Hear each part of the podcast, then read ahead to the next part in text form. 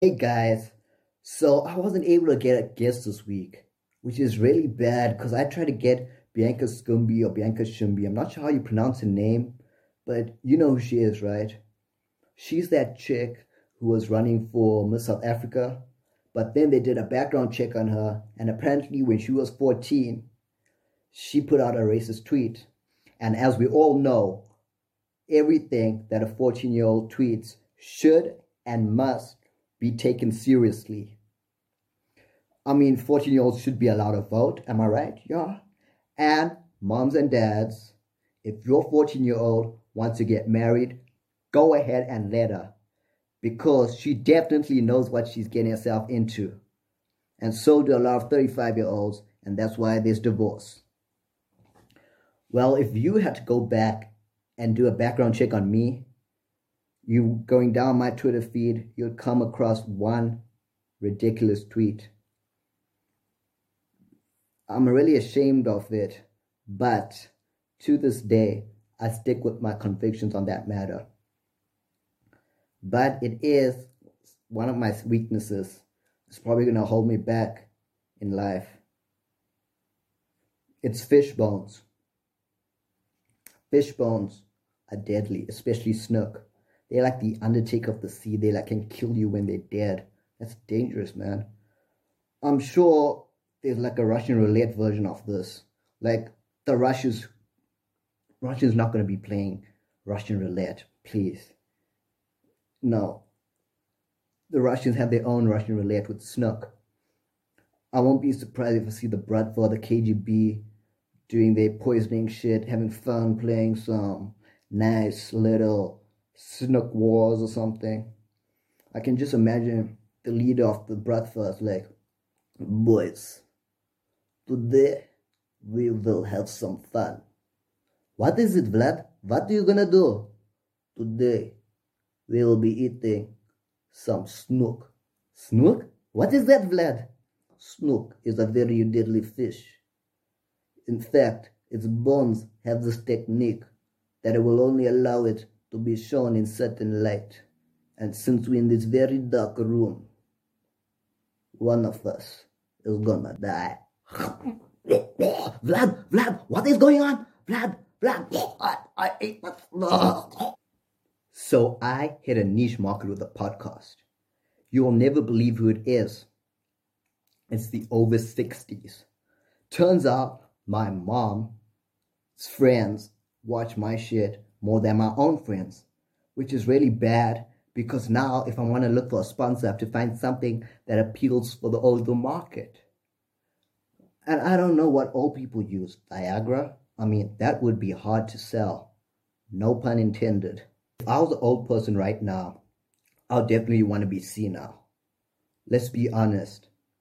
If you old and you live in this world, it's crazy as it is.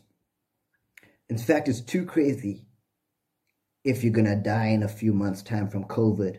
So you might as well be crazy with it. Am I right? this year alone has been like a bad TV show that's on the brink of cancellation. So the writers were just like, screw it, let's take some LSD and go ratchet on the shit. We're going all out on this last season. Just imagine 2020 being a movie pitch, being a movie pitch. Come on. Okay, just picture this. The writers come into the room with a script and be like, okay, so seeing that this is the last season, we are putting everything in here. We weren't able to tie up plot holes, and we weren't able to fill in the gaps and tie in loose ends. So we just gonna go all out on this.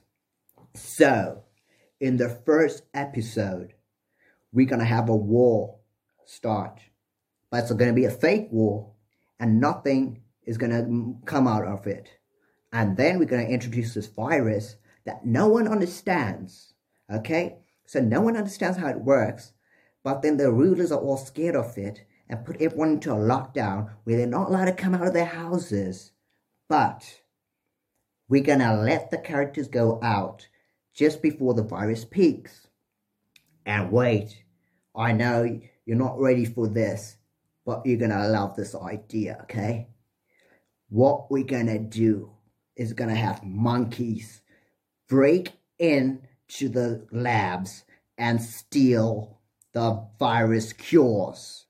And the producers who are like these old Indian guys who have no idea how to make movies are like, ah, David Benioff and D.B. Weiss from the writers of Game of Thrones. It is what a good idea. I love it. But we wanted to be more child friendly, so we bring in Joss Whedon from the Avengers to come and oversee this project. And then Joss Whedon comes and he's like, we're to give every character a mask. And the producer like, but that contradicts the first half of the season. And he's like, you want to make money from this? Give the characters masks. I can actually prove that these masks don't work. Okay, guys, so what I'm about to say could put a lot of people out of business. But since no one listens to the shit, I'm gonna say it anyway. So one day, me and my brother were sitting in the car, eating some sugar bean sandwiches with a little bit of Indian spice in it. Now, if you know sugar bean sandwiches, or sugar beans in general, you know it tends to make you gassy. Now add a little bit of Indian spice in it, and you have the ingredients for the atomic bomb number two.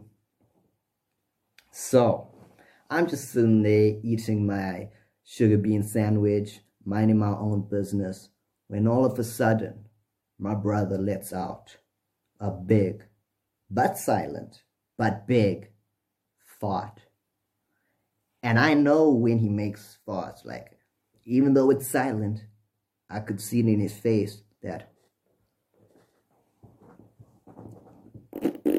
that one, you know, I'm sure people know this fart, right? that that face you make when like, yes, you're gonna get it. So me, thinking I'm smart, I put on my mask over my face. Now this is a buffer. So buffers have like these tiny holes in between, like you can't, it's like not like a shirt when you pull it, it has those tiny holes. But these holes are somehow big enough, big enough to let the fart come through. So the fart goes up there, but these holes are not big enough for it to come out. So the mask goes and sits in my mask like for 15 seconds. It's just like staying there, not going out. And I'm like, I can't breathe. At that moment, I knew exactly how it felt to be George Floyd. These Black Lives Matter uh, protests are kind of crazy. It's crazy for the fact that there are not any black people there. If you look at the news, there's only white people. In fact, I was hoping that he came to South Africa just for the fact that I know I could pick up a white girl there. I mean, clubs are closed, so a protest is the next best shot. But I won't be able to do that if my niche market is old people and my sponsor is Viagra. Because I take anything that's for free. So if it's sponsoring me, I'm to take it. So I'll just be walking around, oh, horny shit, oh, in this protest for Black Lives Matter. Uh, uh, and then the chicks would be like, ew, that's rapey vibes. And that brings us to the climax of this episode GBV. no pun intended. Now, guys, this is a very serious matter, and any man who partakes in GBV is responsible, and there's no excuses for what you do.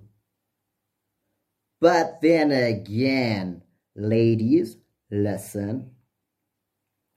Your man did not know what he was doing when he was signing up for getting married to you.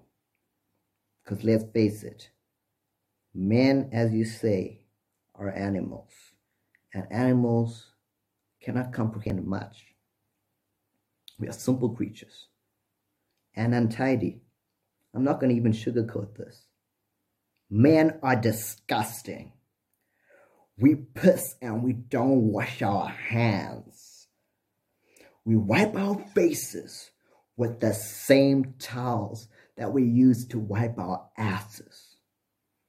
And we get horny when we look at thick ass sofas. But guys, that is just men. It's how we made. We cannot help it.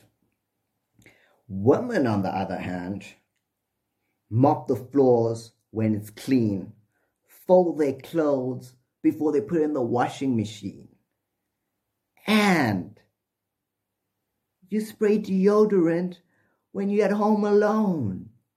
Who does that?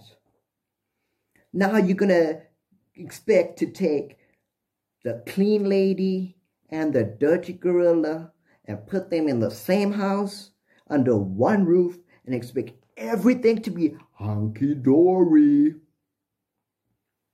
Guys, this is an age old problem. Men beat each other up and are friends the next day. Women, on the other hand, go to Kashi on one another and then hold grudges without even have, having seen the other person. You're not going to get along. There's no solutions that I can think of unless, ladies, you get a rape whistle. Then again, men are animals.